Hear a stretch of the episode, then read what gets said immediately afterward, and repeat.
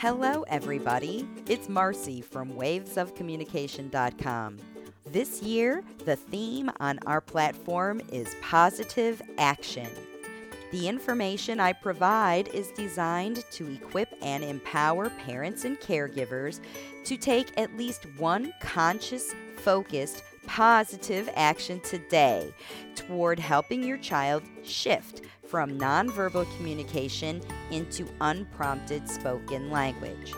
There's no time like now to make the necessary changes you need to see the success that you want for the late talker in your life. So let's get started.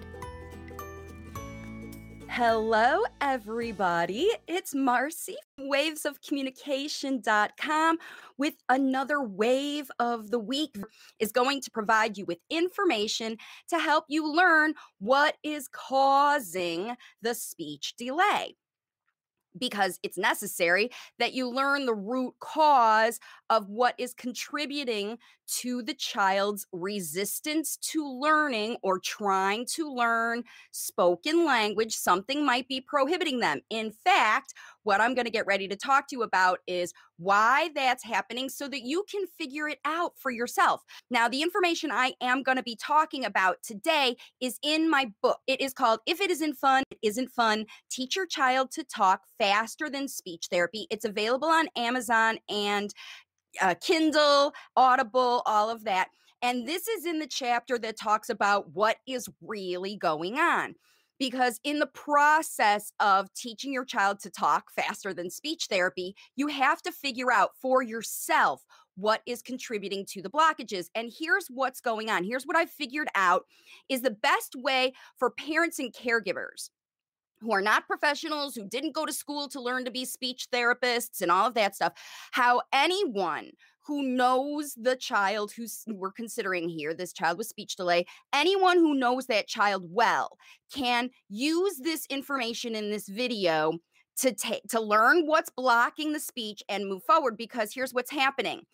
Your child is this child we're talking about if it's not yours if it's the child you care for this child's speech is delayed because the gateways to speech or spoken language are blocked. And the gateways, um, the blockages fall into these three categories. They are either physical blockages that involve physical body issues, they're environmental blockages, which involve things that are happening around, and they are emotional mindset blockages.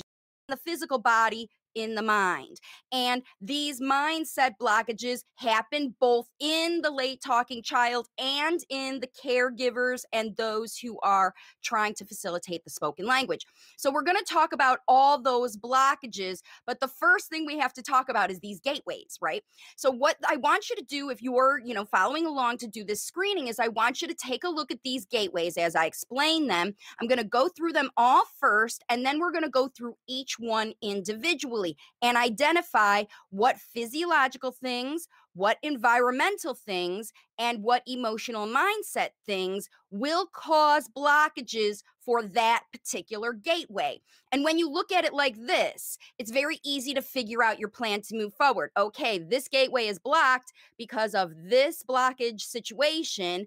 And so the last uh, slide that I'm going to show you today is what to do. If you're identifying true physiological blockages, true environmental blockages, and true emotional and mindset blockages, and what you can do. Because once you identify where the blockages are, then it is easy to determine what action to take. And honestly, it's the most effective action you possibly ever can take because it directly goes to address the root of the problem. And this is why I'm not a big fan of diagnosis because a diagnosis is a label for a condition, it is not a description of why. If you're watching this video and there's a late talking child in your life, you want to know why that child is late talking because obviously you want to know what to do. If you need to change, if you need to get your child to change, what do we need to change? Because if you keep doing what you're doing now, you're going to keep getting what you're getting now. So it's really important that we learn what is really going on. That's why I called that chapter in the book, What is Really Going On. This process I'm going to help you go through today is going to help you figure that out and then what to do. All right, let's get into these blockages right now. We're going to talk about them. There are six, or these are the gateways. I'm sorry, these are not the blockages. We talked about them the physiological, environmental, and emotional. These are the gateways, six gateways. And listen, I have an asterisk here because these are all required for successful independent speech. Your child may have one or more of these blocked at a given time and they may unblock at times and reblock. When we talk about waves of communication they go up and down but here they are. Let's talk about what they are. Number 1 is the ability to hear and understand people talking. Obviously, we can't learn to talk unless we know what it sounds like and we know what it means. Then we learn how to use it. But if we can't hear it and understand it, the whole process is going to break down. Number two, active listening to real people talking to the child at least two to three hours a day. If you've watched my videos, you know that this is a necessary gateway.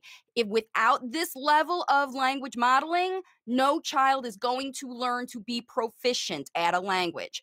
Number three, freedom to explore their curiosity and interests because that's why we talk. We are exploring. We have things on our mind. If we have things on our mind and we're restricted from being able to do that, we're going to not be able to learn the language we need to talk about our curiosity and interests. Number four, interest in sharing messages and ideas with other people. This is a big blockages that happens with kids who get diagnosed with autism. Um, and happens with a lot of late talking kids. This number four blockage happens. In fact, this is the one that stops kids that are perfectly healthy, right? Number five, successful independent communication of ideas with action or behavior. Now, a lot of late talkers, this gateway is not closed at all. They are great at communicating their behaviors, but sometimes it doesn't work or they're prohibited. I'm going to show you what blocks this. And number six, confidence in using speech for communication. And that word confidence is the big one that this child can use speech, not confidence that they can say words after you, not confidence that they can, you know, do in any kind of pressure or socially awkward or any kind of situation where they feel at all afraid going to completely shut down. So, one of those things, one of those six gateways is currently one or more is currently blocked in your household or the household of this late talking child if you feel like you don't know what to do if your therapy is working a little, if these things are kind of working sometimes, if you've got a lot of ups and downs in your process and your progress, then you'll have to, this video will be one you can come back to all the time because you'll be able to look at what could be triggering these things. So now I'm going to give you the ideas of the things because what happens in my program is parents don't even realize that these blockages, first of all, they don't understand the gateways, but then they don't understand how blockages can sneak in physiological, environmental, and mindset blockages can sneak in you even realizing and you actually contribute to these blockages based on your mindset and fears and all kinds of stuff so let's get into breaking it down for you so you can actually use this information to do your own analysis and we're going to go through this gateway by gateway. And starting with number one is right here the ability to hear and understand people talking. So, what you're looking for here is um, the things, what I have done is kind of categorize it here. You've got my little icons. I've got physiological blockages first, I've got environmental blockages second, and I've got emotional mindset blockages third. And I've listed them here in these little paragraphs. So, for physiological blockages that will block this gateway ear fluid is uh, 100% blocks it. Sinus inflammation wax buildup structural problems and i'm not just talking about ear structural problems i'm talking about structural problems that are like um, from birth chiropractic um, assistance is helping families because they have um, neck issues from birth and accidents and things like that that cause this ear fluid and, and structural problems that happen. So, this is a physiological thing that blocks hearing. Infections, allergies, viruses, cognitive issues okay? So if you are you know not able to understand because there are cognitive issues that is going to affect your ability to understand what people are saying.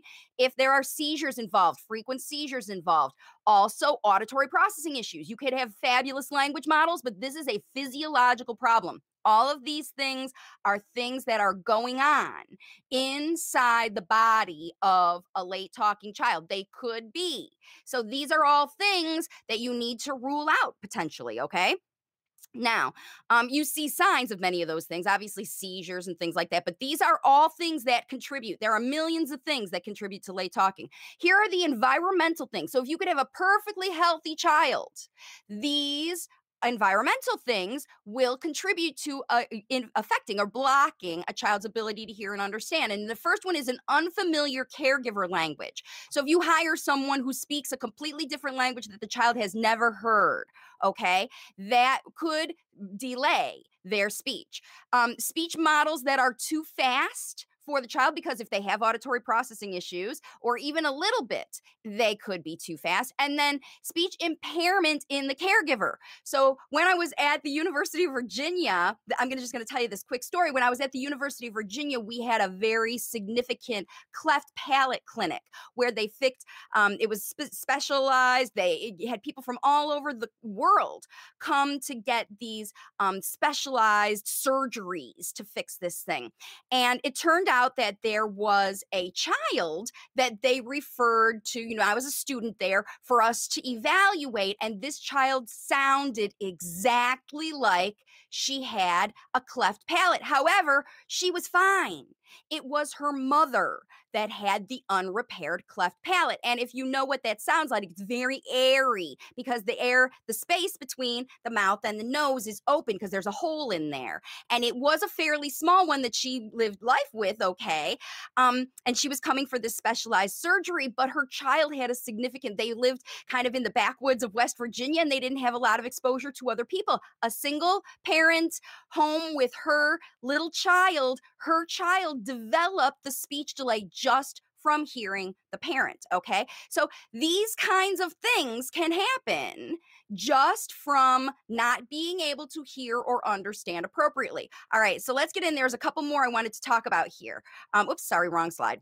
Um, yeah, the last one. So the mindset things that happen here. All right. So when limited or poor speech models are coming at a child, a young child, they're not helpful or attractive stop trying to listen, or they will, in fact, learn what is being said to them in the story, like I just told you. So that's why that number one blockage is very, very important, all those things. Let's talk about the second gateway. Sorry, I keep calling them the blockage, but we're talking about these gateways because what we want is all these gateways to be open. And when, just so you know, all these gateways are open, that's when spontaneous speech comes without you even trying. That's when your language facilitation is on fire because you're doing everything you can. Your efforts are not about pulling speech out of your child, your efforts are about keeping these gateways open so natural language learning can occur you are providing the models needed for that to happen because you can't make someone, you can't program language, spoken language into a child. You have to provide the opportunities for them and the facilitation for them to learn from you. That's what this is all about. All right, let's get into number two, the number two gateway to keep spoken language open. So, hi, Vinu. Thank you for joining me. And things are great. All right, let's see. Number two, um, active listening to real people talking to the child at least two to three day. Now, there are some physiological things that block this. The first one is sensory regulation problems. So, if a child is not feeling well and regulated and you know balanced basically. Their energy's not balanced. They're not going to be able to listen period. End of story. So physiologically we need to look at these things. Are there physiological things that are causing sen- sensory regulation problems? Now ear pressure from fluid pain, any illness, gut illness, prematurity, any kind of feeling from any little illness. And it could be the tiniest thing, like, you know, pressure from hay fever, anything like that is going to decrease a child's ability to do very good active listening to real people talking. Now, environmental these are you know people are going to be familiar you'll see these tech exposure right over tech exposure if you're watching tech too much and you're not getting that two to three which we talked about that before because it's just going to make you turn it off. If everybody around you speaking a language you don't understand, you won't want to listen.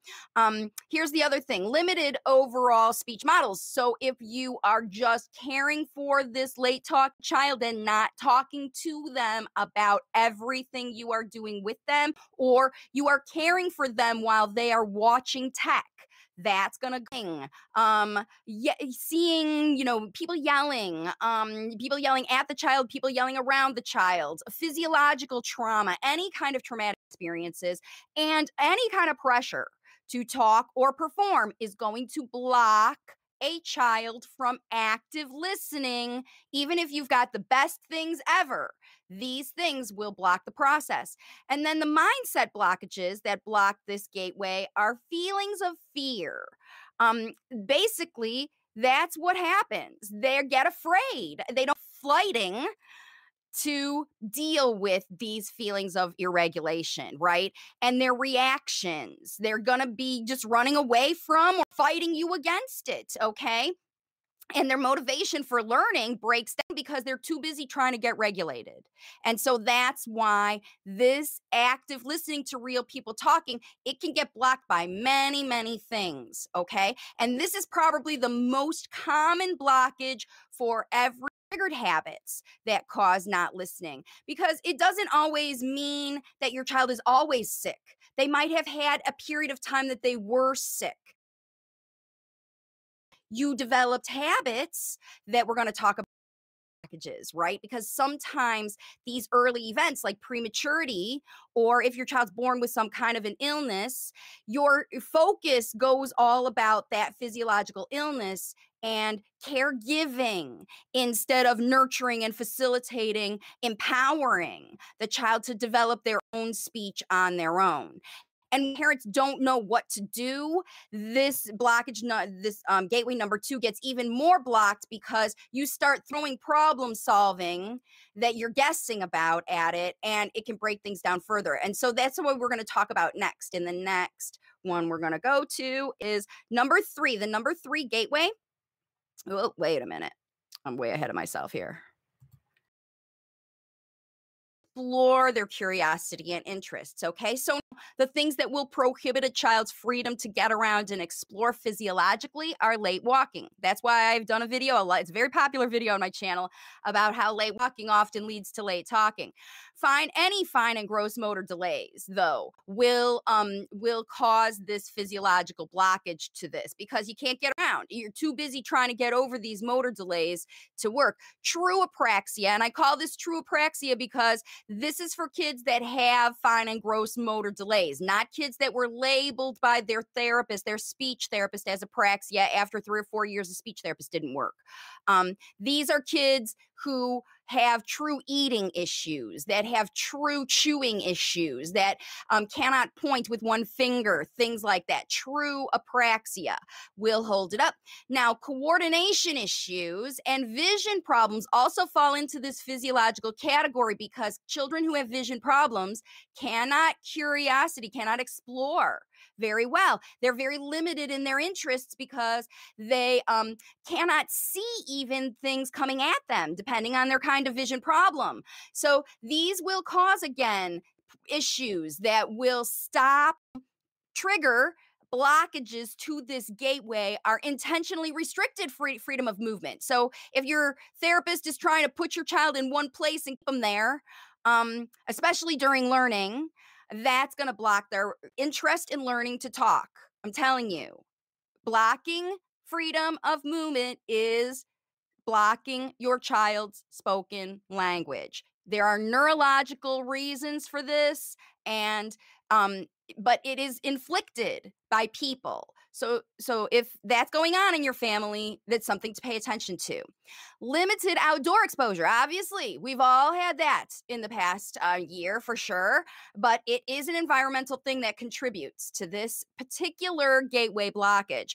And then free time offered in exchange for work. That's also a major environmental blockage. When a child is not allowed to have freedom to just go and learn and figure it out and dig around and explore on their own with just boundaries but not restrictions um, that's going to prohibit them um, and then what's going to happen in this mindset. So it basically triggers a feeling of limitation in the child.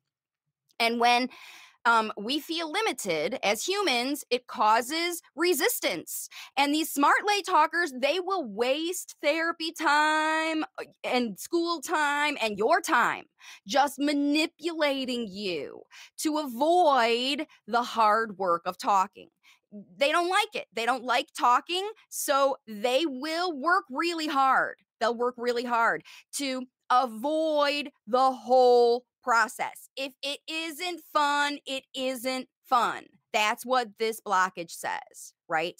If your child loves the intervention and they're attracted to you and you're talking in a way they can understand, boom, they're there.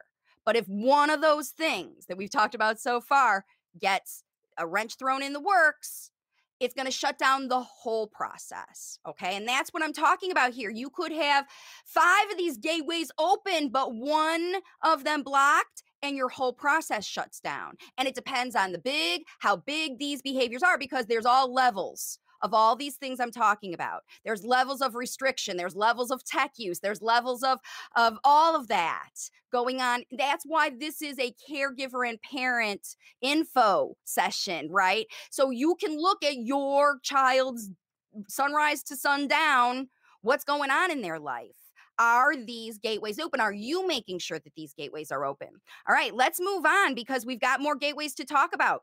This is number four and the interest in sharing messages and ideas with others must be present in the child. Intrinsic interested. I want you to see this. I want you to know what I'm doing. I want you to think what I'm thinking, right? Every human does this, every child does this. However, there are things that block it. Number one, physiological things. Now, these physiological things, we're talking about severe. The only physiological thing that's going to block a human's interest in sharing what's on their mind, even if the child's quadriplegic, right? Excuse me, they will be interested in sharing what's on their mind. But a severe cognitive delay and frequent seizures multiple times per week right? I've got parents in my program who have this situation. And there are days that their language facilitation works brilliantly, and there are days that their kids cannot participate. And that's because of these things, right?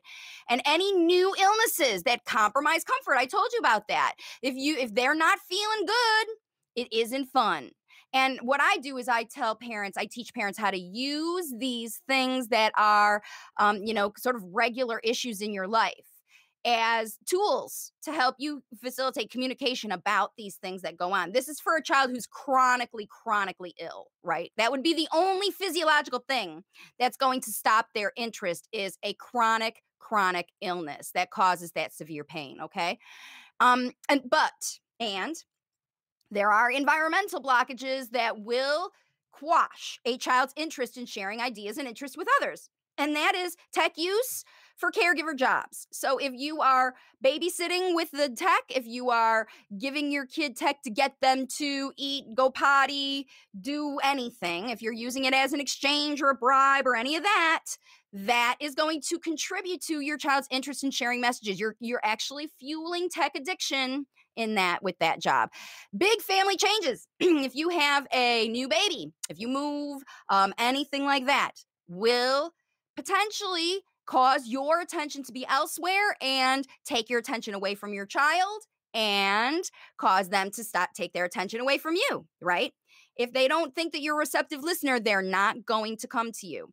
Environment trauma, that we talked about that before, any kind of trauma that goes on that they observe or that happens to them directly. Um, limited exposure to peers This is going to cause a child's decrease in interest in sharing their ideas because they don't observe people sharing their ideas. When kids are around other kids, they see other kids saying, Look at me, watch me, see what I'm doing. But a child who's on their own at home with a quiet parent who's not talking to them, they will not learn that this is something that we want kids to do share their ideas and messages. They don't know how. They never learn how unless they're around other kids. That's why a lot of doctors will say, go put your kid in school and they'll learn how to talk from watching their peers because they do. They do. And then here's the other one quiet caregivers, like I said, focused on their outcomes. If you care more about the, the cleanliness of your child and the food that gets in their stomach and the place that they are on time, and you don't give them conversation and talk about what you're doing to make that happen, that outcome happen, your child's not going to learn language from you. They're just going to be quiet and wait for you to depend on you, right? We're going to get into that next one. Um, and here's the mindset. So, this is what happens the child just becomes too distracted by their own needs or suffering, right? Because they have these significant m- medical issues, or they're addicted to tech, or they're feeling lonely because there's a new baby, or there's something inside them, their mindset that's distracting them away. My needs are not being met. Okay. And I'm going to work to meet my own needs, and they don't care how that happens. They stop coming to you to get it from you because you are not a source. They learn to become independent. These kids who will who will only come to you when they cannot get the thing on their own. This is a, a prime situation when this gateway is blocked, right? How can you teach your child if they're not coming to you to learn from you, right? And they're not coming to you because they're too distracted by their own needs. And that's what happens. This is a major blockage, right? All of these Every single one. That's why each one of these, this is no little thing. When the speech therapist goes and does evaluations about how many words your kids saying or what behaviors they see or whatever, that's not going to help you move forward. But understanding which of these blockages, situations are going on in your family, in your life with this particular late talker, that is what's going to help you move forward right? Understanding where everything is. Okay, let's get into we've got two more gateways to talk about. Things that could be blocking. So, if you found so far that any of these gateways are blocking, put it in the comments. Comment on this video. By the way, I know lots of you watch me week after week after week. Just dropping a comment to say hi to me helps these videos, helps my channel. I don't charge you anything for this information. This is your way to give back to me. Please, please, please like this video and share it out with your friends. This one is going to be a really important one. So sorry about the little PSA. I'm just trying to, you know, do something back for myself here. All right, let's get into the last two strategies because I don't want to let you down and let you know what they are. Here's number five. So, number five, um, gateway to spoken language is successful communication with action or behavior. Right. So, again, it's going to be only the most severely affected kids that have a physical reason that this wouldn't happen because kids communicate with facial expressions, with eye blinks, with uh, pooping at a certain time of day. There's lots of things, nonverbal things kids can use to communicate with their actions and behavior, but there are a few physiological things that will prohibit that. And number one is severe cognitive delay. I mean, severe. Number two, frequent seizures. Again, we're talking about these kids that their brains are being attacked internally, okay? And then this, again, any new illness that compromises comfort. Your child could have a cold. Your child could have a stomach ache. Your child could have any kind of physical thing going on wrong, and they their communication is going to change, okay? And then it might not be successful with you because you don't understand what this new behavior is. So if you are seeing new behavior, it could be a result of a new illness, right? So that's always what you want to see. and a physiological problem is going to trigger that. Also, an environmental problem. Okay, so caregivers guessing. This is the, literally, it could be a completely healthy child, right? Because not very many families fall into that first category. But a lot of families fall into this second category, this environmental category. And this is where caregivers are guessing the needs and anticipating what will get the outcome they want What's going to get my kid to do this? What's going to get my kid to say this? What's going to make my kid stop crying? What's going to make my kid feel happy? What's going to make my kid blah, blah, blah, blah, blah, right? That's what I'm talking about here. When you are guessing in your head, coming up with a solution in your head and anticipating it, instead of focusing on the child's communication. I don't like it. It tastes terrible. I want more of that. I, I miss you. I'm lonely. Like all those feelings and all of that stuff because parents are talking about giving kids tech when they're not addressing the fact that they're lonely because they got a new baby brother who's you know needs that's why you need to see if you are doing this caregivers this is a behavior that will block this gateway and then environment or the emotional mindset, right? It's both. The late talker learns others prefer to talk and think for them. And then they stop trying to learn to use spoken language for themselves. They just quit. They don't, these are the kids that don't have to talk because other people, older siblings, caregivers, anybody is literally guessing what they want. So if you are guessing, and sometimes parents say, well, I don't have a choice because he can't communicate. The other one was true too. Your late talker is using nonverbal communication. They are, they all are, right? Very rarely, very rare cases do they do it. And when they don't, you know, when they're not communicating that, they're communicating their needs because they're in pain or discomfort. And that's what all they can communicate is I'm hurting, right?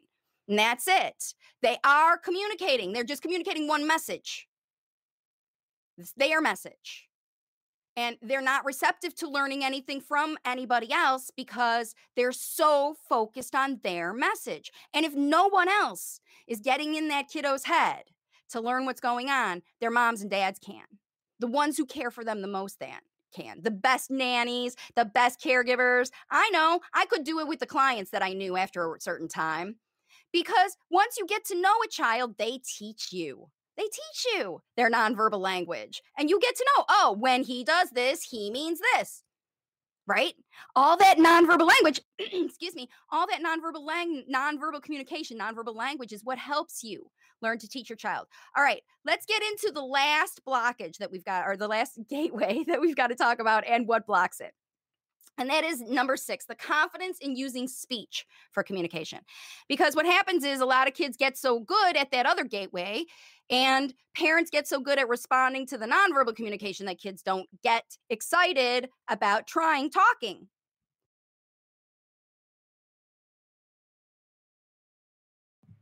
Okay, so sorry, I had to mute myself and cough there for a second. All right, so the physiological blockages that causes this to happen is that there just isn't enough practice. So your brain can't develop if you don't eh, take your initiative and practice to do a new skill. Talking is a neurological skill development job. And this won't happen without conscious, focused practice to be a proficient speaker. And the only physiological blockage that is causing confidence in speech is when a child doesn't feel like they know it, right? They don't know it. So the only physiological thing that's wrong is that they haven't heard it, learned it, practiced it. The environmental thing, and I know that seems like an environmental thing, but it is actually causing your child's brain to be underdeveloped, okay? So yeah, neurological development is delayed and there is something wrong with your child's brain because it's not developed yet. That's what I'm saying. They can't develop confidence if their brain isn't developed, right? If you don't know the skill, you don't have the skill, you're not going to be confident in using it.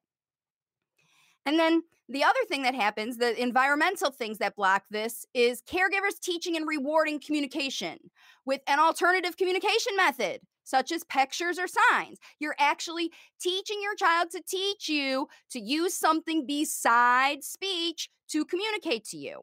And I do not agree with using these devices if your outcome, intended outcome, is spoken language. If your child shows capability of being able to talk, okay? It's not much that it takes.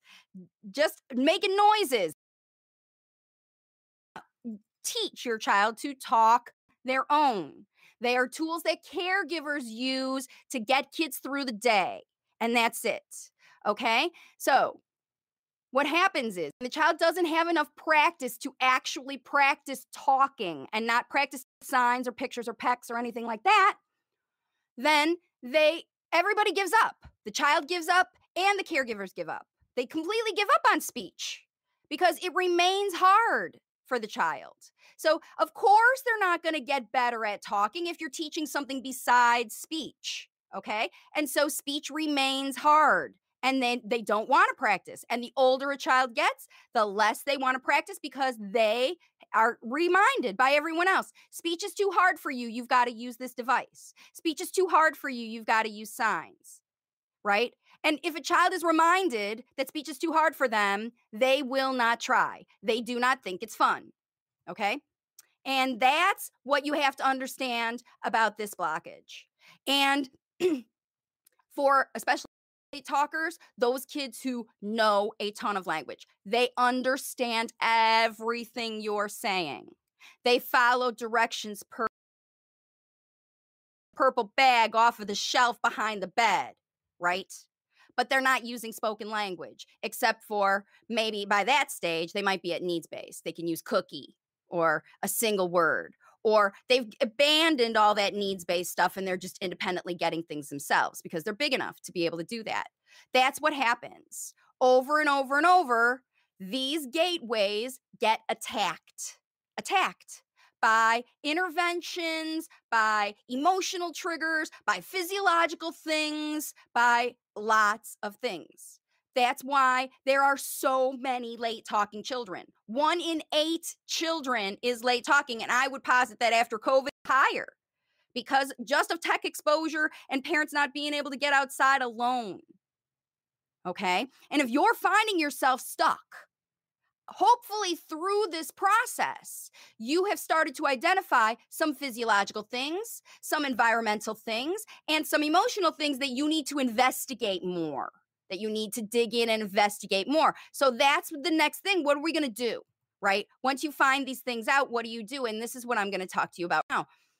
By category, how can parents release these blockages to open up the gateways? To, because this is what we need all blockages with them with the physiological blockages you can you need to work with educated and unbiased professionals. People who did go to school to learn about the body, people who did go to, you know, study about these physiological things, eye doctors, chiropractors, holistic interventionists, pediatricians, allergists, ear, nose, and throat specialists, whoever you need to address the specific labels and diagnoses who don't favor those things, but are good at holistic, deep, deep evaluation and conscious interventions that treat those things. So that's what we need from physiological. You can't guess if your child is looking physiological, go get them checked out. Check those ears first with every child, check their vision. Makes a difference if you know what's going on. But you have to work with unbiased professionals who don't want to talk about diagnoses. You want to talk about root causes with every professional you work with. That's most important. With environmental, all you need to do because there are lots of things that you're doing that are potentially blocking the process. And instead of stopping things, plan, plan ahead. Just plan your day to replace stuff that you're doing with two to three hours of language facilitation during capital FUN functional activities. Not, it doesn't require you sitting at the table. It doesn't require that stuff. You do things during your day. And here's the mindset you have to take responsibility to self check your own mindset, your own, and respond to your child's communication behaviors with love and understanding because your child is coming to you to communicate, to tell because they're nonverbal. They're using their own language. If you want them to use your language, whatever language you use, even if you use multiple languages in your home. I talked here about how a different language can delay a child's talking, but that is different than being in a bilingual household where you teach a child to use two language. A sudden situation where you're picked up and plunked in a situation where your only exposure to language is one you don't understand, it will delay your talking and that person who is, you know, and it's not saying that you never have to do that situation, but you have to work with that situation to understand that your child needs to understand that person and that person caregiver needs to understand your child. And somebody's got to give, and it's not going to be your child, right? Who's going to learn this other foreign language? They already don't know their home language. Okay. So you've got to find caregivers that are going to help you in the process. If you've got a late talking child, picking a caregiver who speaks a completely different language than your household, it, you know, think about it. do you, what do you, what can you do now to maybe change some of these environmental blockages because those are all the things you can change today while you work with professionals to evaluate your child's health, physical health. That mindset work, it comes from these environmental blockages. Now, if you've got a new baby or you just moved or you just got a new job and there's a lot of volatile energy going on because there are a lot of changes in your family, then you have to give yourself grace and your child grace to ride through these changes and you have to help them process that whole situation. It, it's not going to happen just naturally. And because your child is very little, if they're under two, for example, and you're doing all these crazy i don't want to say crazy because we all do what we have to do. We do things that eh, that are required in our household. Pick up and move house if you've got a scary family situation or who knows? I mean what's going on right now with covid? People are locked in. They don't want to go out. People are afraid. There's lots of energy going around the world right now that people are scared okay? Now is the time to dig in go back home get in your house and relax. Spend this time analyzing and working with your household situation. Look at what you can change. And again, this is what I do for families, okay? How I help families as a speech and language pathologist is I look at their situation. They share with me what happens in their life, and I show them how to open up these gateways. Basically, I look at seeing what's blocked.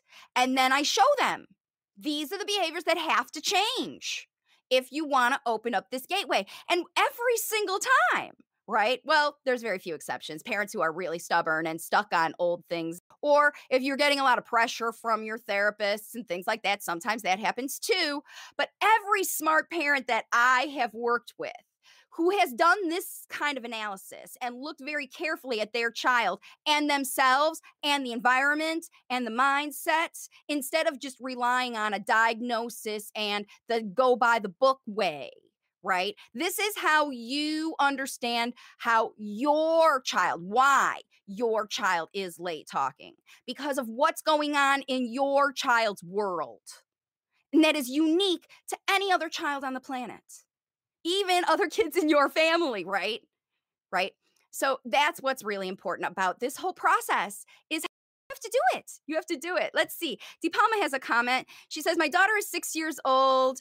Um, she nowadays she cannot identify colors fruits vegetables animals we use colors fruits and vegetables on a regular basis how can someone forget these basic things so she hasn't forgotten it hi ethios say hello not forgotten it not forgotten it but what is probably happening is the resistance of you know the gateway because um you know again where there is ever pressure i'm not sure which one it is where, where i talked about the gateway of being able to freely express your own ideas right? It um it gets blocked when there's too much testing going on teaching testing teaching testing teaching testing. Um, if you know very well that your child ha- can identify colors fruits vegetables and animals and all of those things and you're using them on a daily basis then you must still be teaching um, or you know some kind of of testing is what i'm saying. So you know when you get something and you say i'm using a pen and your expectation is that every time you say a word that your child knows they are supposed to imitate it. And if they don't imitate it when you say it i'm using a pen it's a pen it's a pen pen pen and and i'm drawing with my pen and it's a blue pen here it i just it's not because i have a pen it's a blue and white pen and blah blah blah blah blah you can talk for an hour about this pen but if your child's not listening to you, if they're not interested in what that that subject matter is or in this case, if they already know it? Like, okay, I know it's a pen. How many times are you going to review the details of this pen when I already know all of my colors, fruits, vegetables, and animals? And you keep reviewing the same thing. What is it? What is it? What is it? It's boring. So, my suggestion for you, De Palma, is that you need to take your child to the next level. Look on my channel for a video about conversational speech or to help kids move past the parroting stage or to move on to storytelling kinds of spoken language intervention. This business of what asking questions, first of all, think about how many questions you're asking your child. So, the best way actually is to try the swapping the prompting challenge. That's my number one recommendation. Again, if you see a change in your child's speech, they were talking, they're not talking anymore. They used to say these words, they're not doing it anymore. Or they used to say one thing and now they're only singing right? Or they used to only sing and now they're doing this. Or they used to not be real quiet and now they're hitting you and grabbing you and being a lot more physical right now. These changes that you see in your child's general communication are your information. Your information that you can use to facilitate the spoken language they're trying to use because all behavior is communication. All behavior. So if your child's climbing on the cabinets, if your child's trying to get out the door, if your child's hitting you, if your child's dumping out liquids, if your child's, you know, doing what be stim behavior, all stim behavior is also communication behavior. So, yeah, I mean, these kids, many kids that I described with those physiological illnesses, they get autism diagnosis. Kids with the environmental issues alone get autism diagnosis. Autism diagnosis doesn't help you doesn't help you at all. ABA therapy to solve these problems will not help you at all. That's why it's so important for you, as the parent or caregiver of a child who is late talking, do this kind of analysis that you look at these gateways because without them, you won't get spoken language. You'll only get imitated behavior training. You will get the exchange of a picture. You'll get the label. You'll get the whatever. And you'll only get it until it breaks down, which is what happened to De Palma. Her child's six years old. For so many years, there was a lot of training going on behavior training. Point to the thing, match the thing, touch the thing. Where is the thing? All that behavior training. And when your child's at work, therapy work, they're expected to get some kind of paycheck, right? Do they get a cookie? Do they get a treat? Do they get a break? Do they get a whatever, right? These things will teach your child to do. So if De Palma, she says she stopped testing, and if you stop testing, then you're not going to see an improvement either. I highly recommend the swapping the prompting challenge because what happens in that challenge is, first of all, you learn how to stop prompting, but you also learn what to do instead based on the kind of prompting you're using.